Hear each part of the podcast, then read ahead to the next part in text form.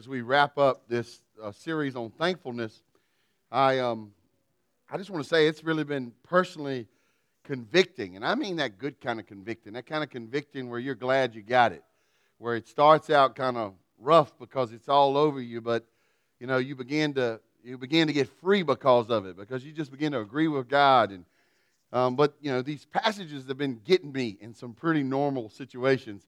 Like uh, last night, um, uh, Rachel's birthday fell on uh, Thanksgiving this year, and pretty much all she wanted was um, to go out to dinner uh, one night that wasn't Thanksgiving. So we went to, went to Chili's in Burlington, and, and uh, we go to leave Chili's, and apparently everybody in Alamance County was on drugs and don't know how to drive around the parking lot because I suddenly did not even know how to get out of this parking lot.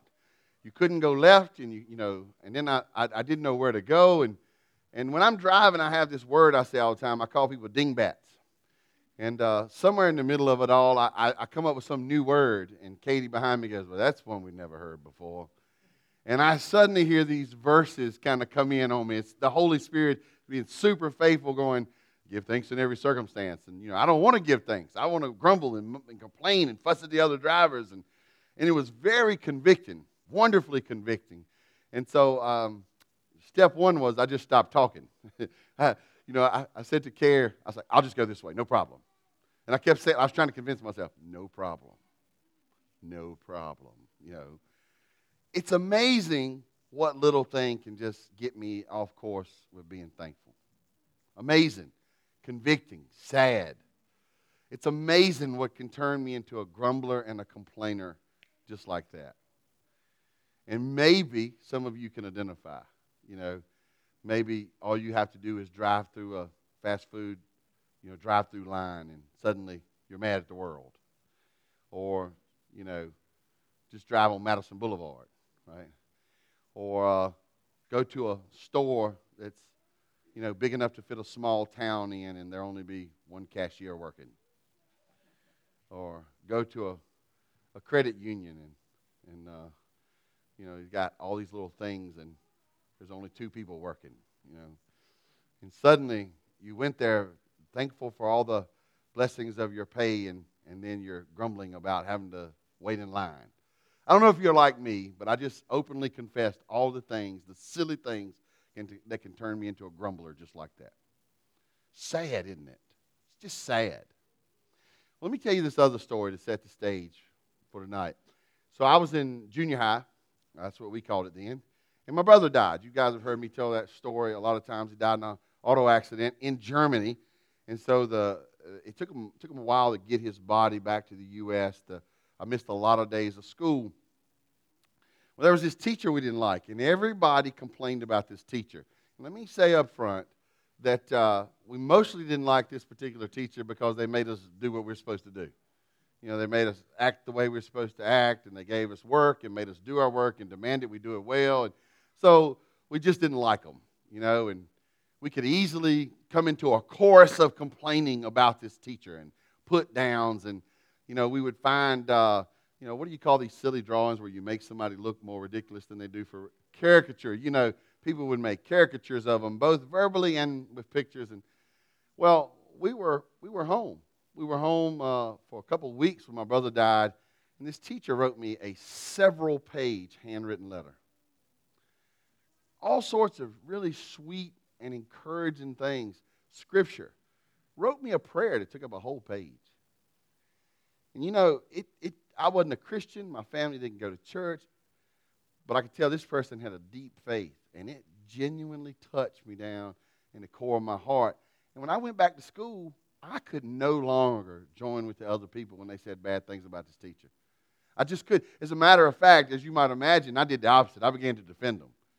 I would say, no, they're, you know, they're, they're good. They're, you know, and, and I, I don't know why, but I wouldn't tell anybody why I had changed my mind. I don't know. Maybe I was a little immature or, or embarrassed, but it's sort of hard to say.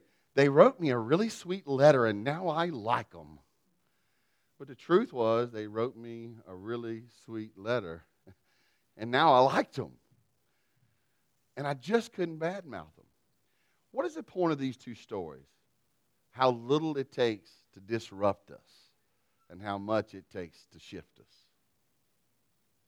my heart opened because of grief, a person stepping in and changing my whole perspective of them. Brothers and sisters, I tell you, I think that's what has to happen for gratitude to really shift in us. Our, our main thought of the night is this, and if you don't get anything, get this main thought. This key thought of the night is printed right there in your bulletins. Life is hard, and God is good, and the latter will last longer than the former. In other words, God will be good longer than life will be hard. So, even when things stink, we have reason to be thankful constantly. Nothing new here. I want to read a couple passages really quick and share some series closing thoughts with you all. First, let me read from 1 Thessalonians chapter number 5, beginning at verse 16, but really concentrating on verse 18.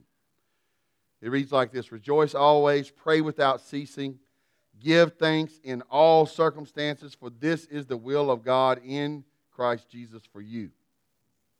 Before we move on, maybe let me read verse 18 in the J.B. Phillips translation. Listen to this Be thankful, whatever the circumstances may be.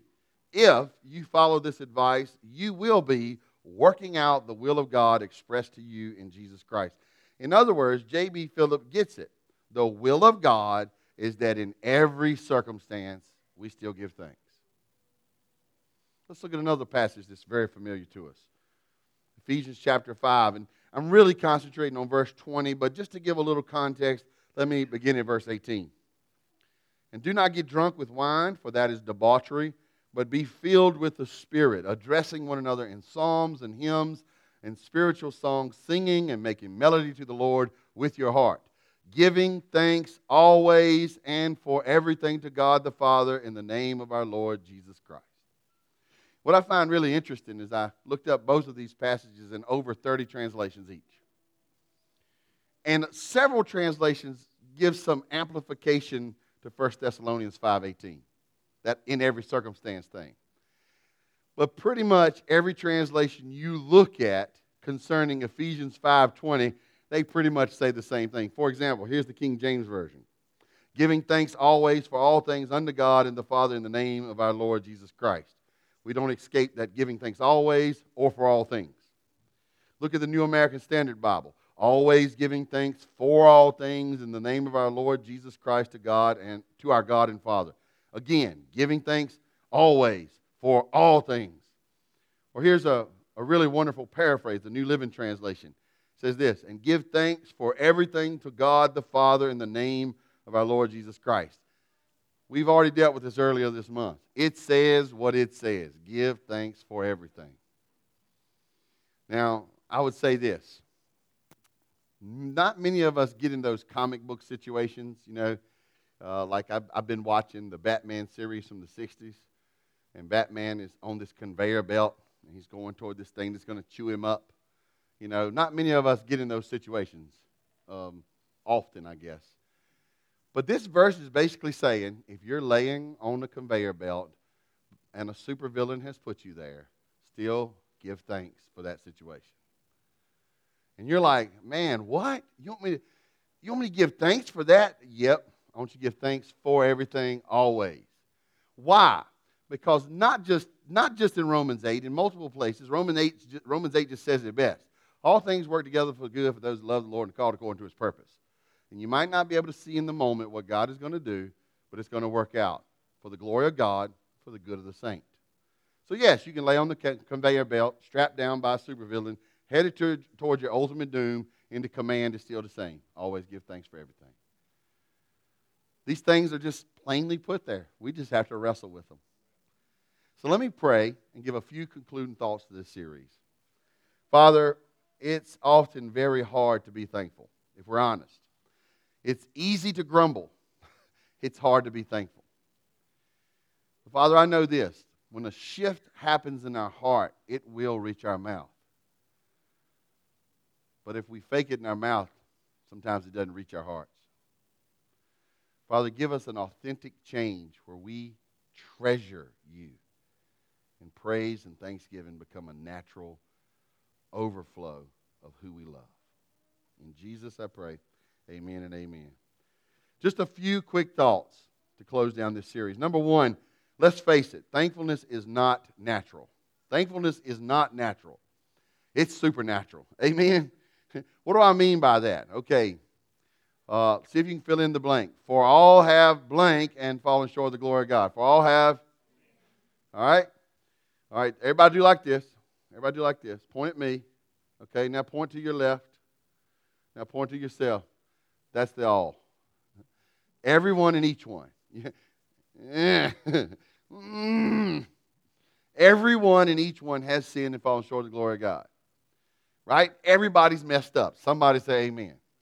Maybe you're not messed up in the exact same way I am, but you're messed up. I'm messed up, you're messed up. Guess what? Creation itself is broken. So we are unclean people in the midst of unclean people in the midst of a broken world. Amen? You know what's natural? What's natural to us is doing dead people stuff, doing sinful stuff, doing separated from God stuff, doing brokenness stuff. Um, I, I, knew, for example, that a real change happened to me uh, when I came to the Lord in advanced auto, no, AutoZone, the one up on the hill, AutoZone. Um, this guy and I got in an argument about the return of a car part. And uh, my friend Rodney Wren was with me, and, and the guy, he made it personal. And we're just talking about returning an alternator, man, you know? And he made it personal, and I did this right here. This is the first time in my life I'd done this. I went, and I just walked away you know? Because what had been natural to me up to that point, my 25 years of life, would have been to sock that dude right in his mouth. And I wouldn't have cared about the consequences. Now, I know that's not cool, but that's the way my brokenness manifested, right? Maybe your brokenness manifests that you would have bottled it all up and blew up on somebody safe later. Anybody know anybody like that? I heard a couple people say me. Well, that's, and so I knew I was changing when I was just, I walked away. And so what was natural for me was to fight. What was supernatural was to desire peace and to choose a different path. You see what I'm saying? Grumbling and moaning and complaining all the time, that's natural. It's natural to our brokenness. I love Ravi Zacharias' saying. He says, God didn't send Christ to make good men, I mean, bad men good, but to make dead men live all this stuff we do that's like the flesh, it's natural to the broken flesh. Somebody say amen. Why do I bring this up? Because if we're going to give thanks in every circumstance, always for everything, we need something big to happen. We need supernatural help. And I think a great place to start is just this confession that you need God.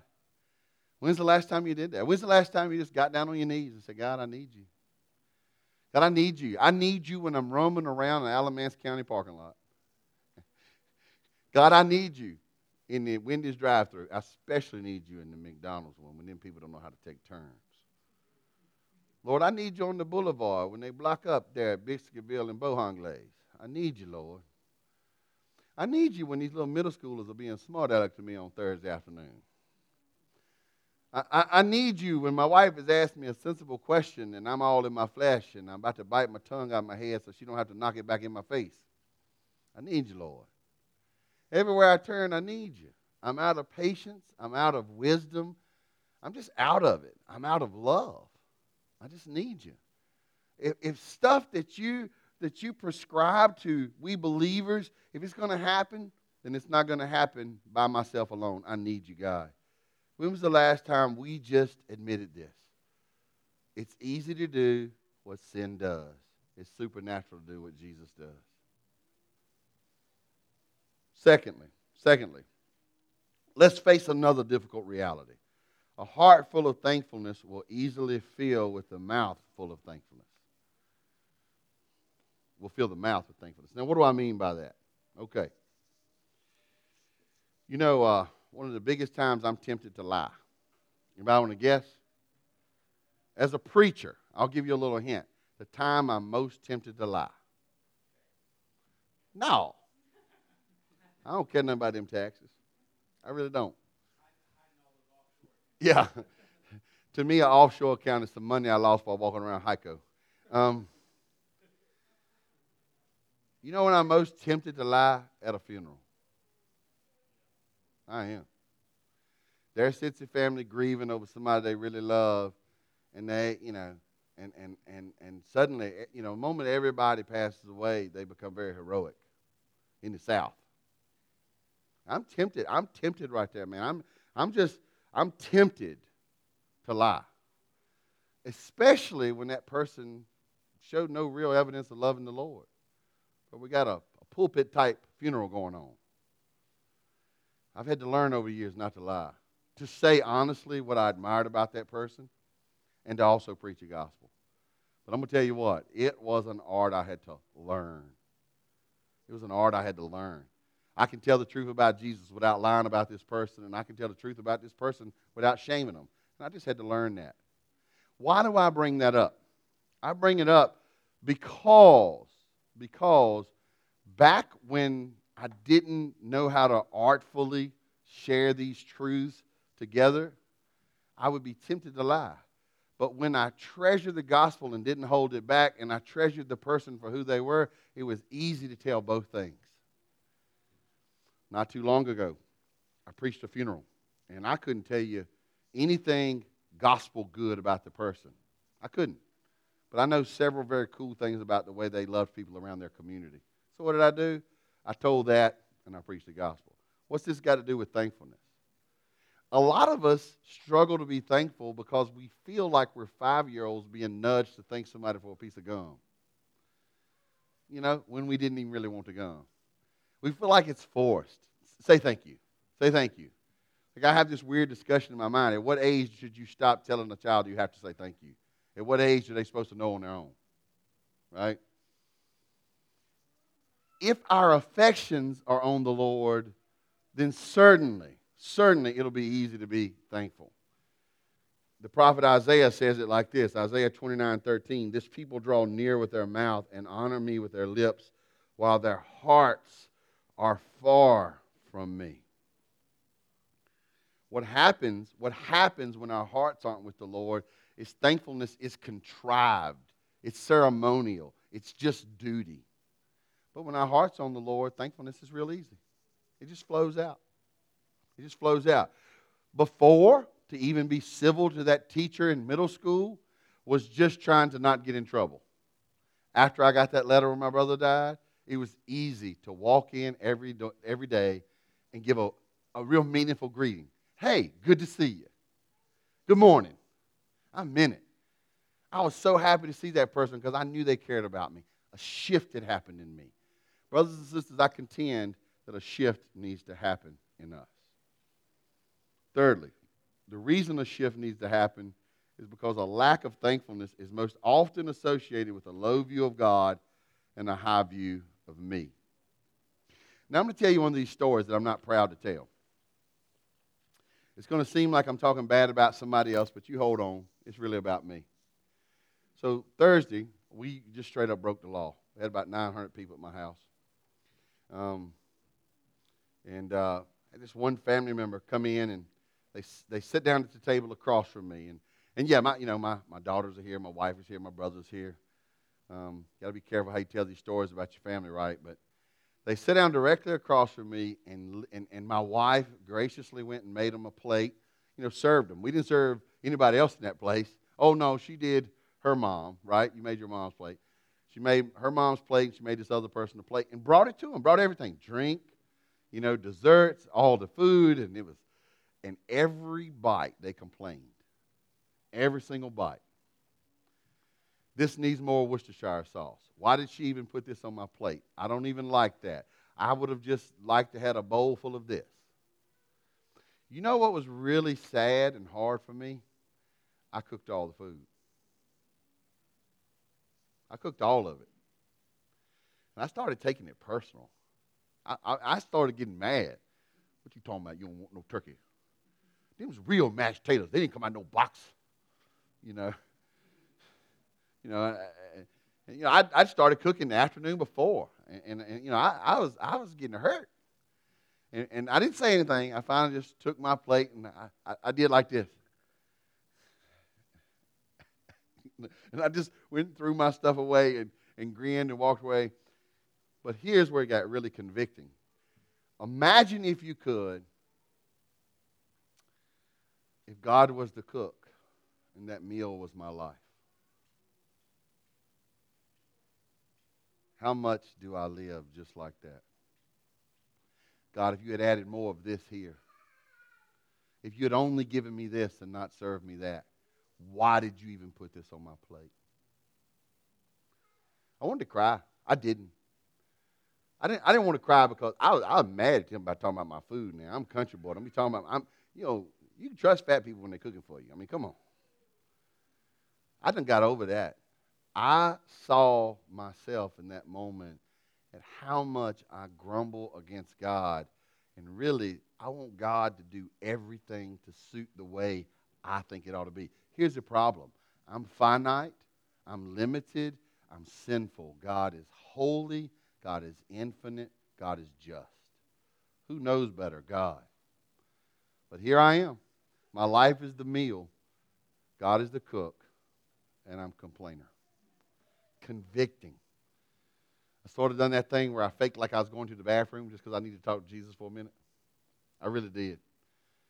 Then I went in the bathroom. It's awkward because I didn't have nothing to do. So I took I had a James moment. You know what a James moment is? I looked in the mirror.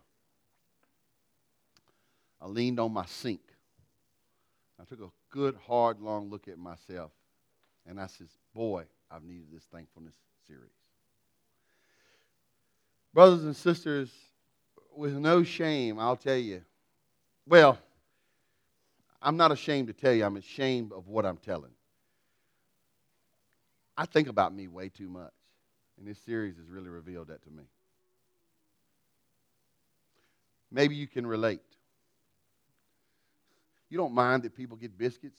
You just don't want them to get biscuits when you're going down the boulevard. You don't mind that folks eat McDonald's. You just want them to part like the Red Sea when you pull in. You don't mind that everybody enjoys shopping, but couldn't they pick a different time? On and on and on. I want a little more of this, a little less of that. This has been a good series for me. Am I truly willing to give thanks in all circumstances? Am I truly able, willing to engage with the Lord over all things always and give thanks no matter what? That brings me to something else we should wrestle with. It's okay to wrestle with this truth. God does not command his children to do anything that is ultimately not helpful for us. Make no mistake, this is a command, but it's a command he wants to flow from our heart. He wants it to be helpful for us. That's why he tells us give thanks in all circumstances. It's good. Why? Because you say, What can I give thanks for right here? He sends you looking for him. Give thanks always. What have I got to be thankful for right now? He sends you looking for him. For everything. He's wanting you to say, How is this going to work out in eternity? That's what it's really all about. Focus on me right now. What are my ultimate plans? What are my promises? And how is all this fitting into my plans and my promises? This is really a call to search God out in every setting. So what so how do we how do we switch gears? How do we change? Is this. It requires a relentless pursuit of God and his truth. A relentless pursuit. We got to, as Casey told us last week, Casey told us to meditate on the cross, keep the cross before us. And, and, Casey, you know, you really spurred my heart with that. And I, I just added, you know, I'm not saying your list wasn't good, right? No, not at all. I'm just saying I started, wait a minute. What else do I need to just keep before me? And I, I just made a whole big list. As a matter of fact, I opened my laptop back there. I had it with me. And I just started typing. I said, this, this, let me share with you some of the stuff I wrote down. I, I want to keep the character of God before me. Relentless pursuit. I want to remember all the ways that God is good and merciful and full of grace. I want to remember how God is holy. What makes him holy? I want to remind myself of his sovereignty. I want to keep it before me, keep it before me. I want to look at all the ways God has answered my prayers, especially the times he's told me no. I mean, Garth Brooks, I joke about that all the time. He's wrong. You know, thank God for unanswered prayers. No, he answered. He said no. Amen. I even want to start looking for all the ways that, that, I can thank God for stuff that's never happened. You ever, you ever even thought about that? Like, Amy, how many times have you fallen off a cliff to your death? I have to thank God, right? Jeff, how many times you been beheaded? Thank God. That's pretty awesome, right? Kylie, how many times has an extra eyeball popped out of your forehead? Thank God. Carolyn, how many times, how many times have you had your identity stolen? Thank God. Right? You ever just sit down and talk about all the things that you've heard about and you say, that, ha- that hadn't happened to me. You know, the only reason chaos hasn't landed on your head is God has only chosen your struggles for you and not all struggles for everybody. Thank God. I put that on my list, Casey. Let me keep that before me. You know, I, you know, here's a weird one. Like I don't believe in superstitious, but I'll, I'll, superstition. I almost get a little scared. I've never hit a deer, and I live in North Carolina, y'all. Yeah, I, I put it on my list. I was like, what's something I've never done? I've never hit a deer. And then you know you get a little paranoid. You drive home like, on and on and on. On and on. I, I even made a, made a list of all the ways God's word has blessed me. Keep God's word before me, the goodness of his word, the usefulness of his word. His son, the Holy Spirit, that particular personages in their office and their work. I, I, I, even, I even pondered a while eternal life and all that it's going to solve. One of my favorite things I put on my list was how I'll never, ever get finished discovering God. And I began to wonder, what don't I know about God? And I got excited. It's a lot. What is it? I don't know. That's the whole nature of not knowing. I don't know what I don't know about God. In case he's taking your advice, you know, just putting the cross. I just deserve hell, man. So, some folks get that mentality that God's lucky to have them. God, I'm glad you drafted me first round. I'm a good draft pick. You know, good, good, good pick on you, God. It's not like that. All have sinned and fall short of the glory of God. I know I deserve hell. I know it's it's a no-brainer even. It doesn't take much thought. You don't have to dig far into who I am or what I've done, either thing. But God has qualified me as the Apostle Paul says in the book of Colossians. He's qualified. I was unqualified. He qualified me. How? Through the cross. He made peace. So that should lead us to what? To be thankful in all we do for all we have forever and ever and ever and ever and ever and ever.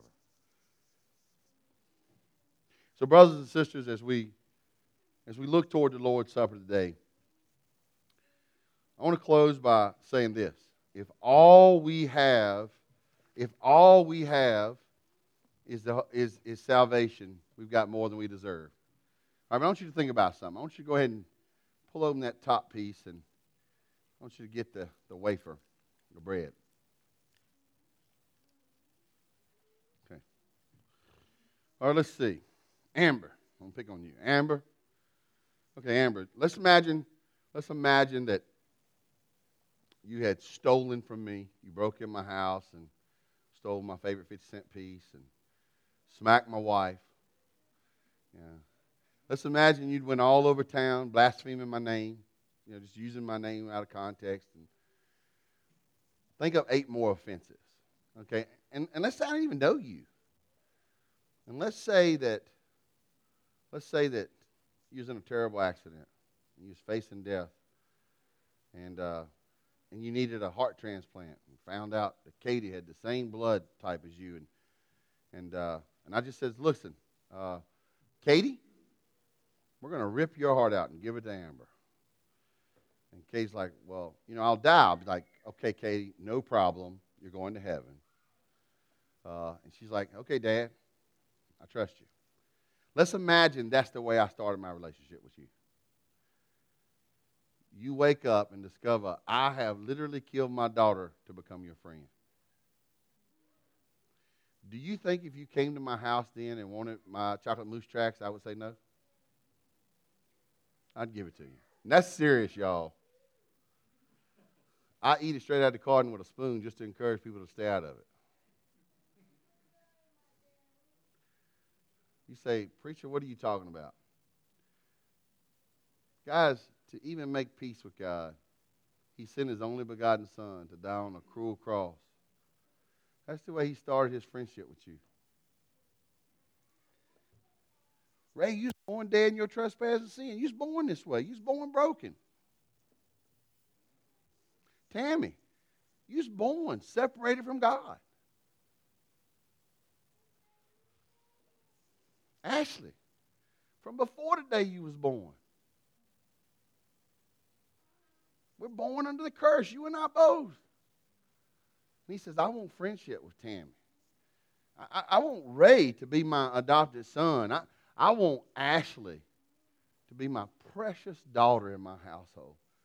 So to start friendship, kinship with them, I'm going to give Jesus. I don't mean I'm going to send him on a mission where he throws out a life raft to everybody. It's going to kill him. It's going to separate him from me. And I'm going to rescue him.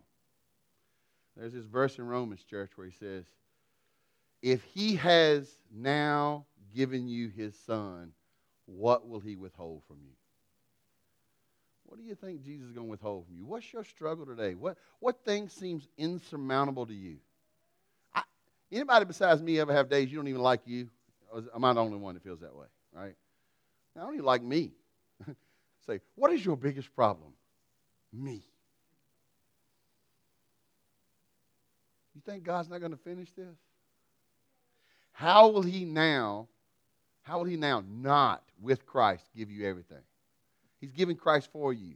That's how Paul puts the question. How will he now not with Christ give you everything? You think he's going to hold back from you now, Michael? I mean, really? Grace, you think God's holding out on you now? Now he might not do it the way you want. He might not. He might put too much Worcestershire sauce in the dish for you. He might have cut your cornbread and put turkey on your plate. You didn't ask for it. He won't solve it in the way you want it and the time you want it but he's going to solve it in the way that brings him the most glory and does you the most good across the scope of eternity. He's going to answer it. And when my heart is shifted over to this thinking, it's easier to give thanks. The Bible says on the night they were celebrating Passover, it says Jesus took the bread and after giving thanks, he told them, he broke the bread and gave thanks. He says, This is my body broken for you. Thanks be unto God for the body of Christ.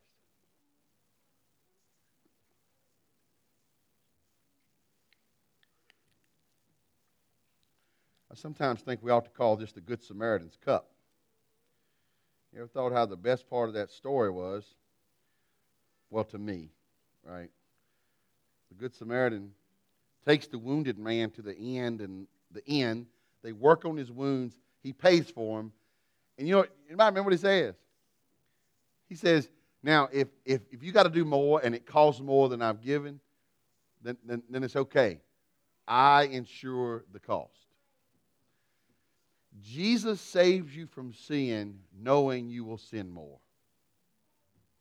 He heals you up, resolves our enmity with the Father, and says, Not just for the sin you've done or the sinner that you are, but for the sinner you shall be and the sin you shall do, I will keep paying. Man, the blood of Jesus is the New Testament, the new covenant. It says, I got you. I, I redeem those who trust me. The Bible says, likewise, he took the cup. And after giving thanks, he said, This, this, this is my blood of the New, the New Testament. Every time you do this, do it in remembrance of me. Oh boy, church, we have reason to be thankful. Thank you for the blood of Jesus.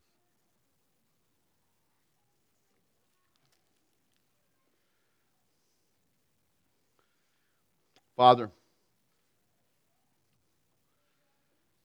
I love this song we're getting ready to sing. I love it because I feel like it is a perfect description of my life. I feel like most any day, many times that day, my strength, my faith will fail. I feel like most any day, under trifling circumstances, even, I'll let go of abiding in you, and I'll grumble and I'll complain and I'll act faithlessly. Thank you, God, that you hold on to me when I fail to hold on to you. God, I pray through the singing of these sacred songs, through the prayers, through your word, that our hearts are shifted, our affections are moved to Christ, and that seeing him high and lifted up, and seeing you good in all things, That thankfulness may flow easily from our tongue, that perspective may come upon us, and we may see that you're good and you got a good plan, and that we may trust you in the middle of it. Now, God, help us to worship so that we can offer something good to you. In Jesus we pray. Amen.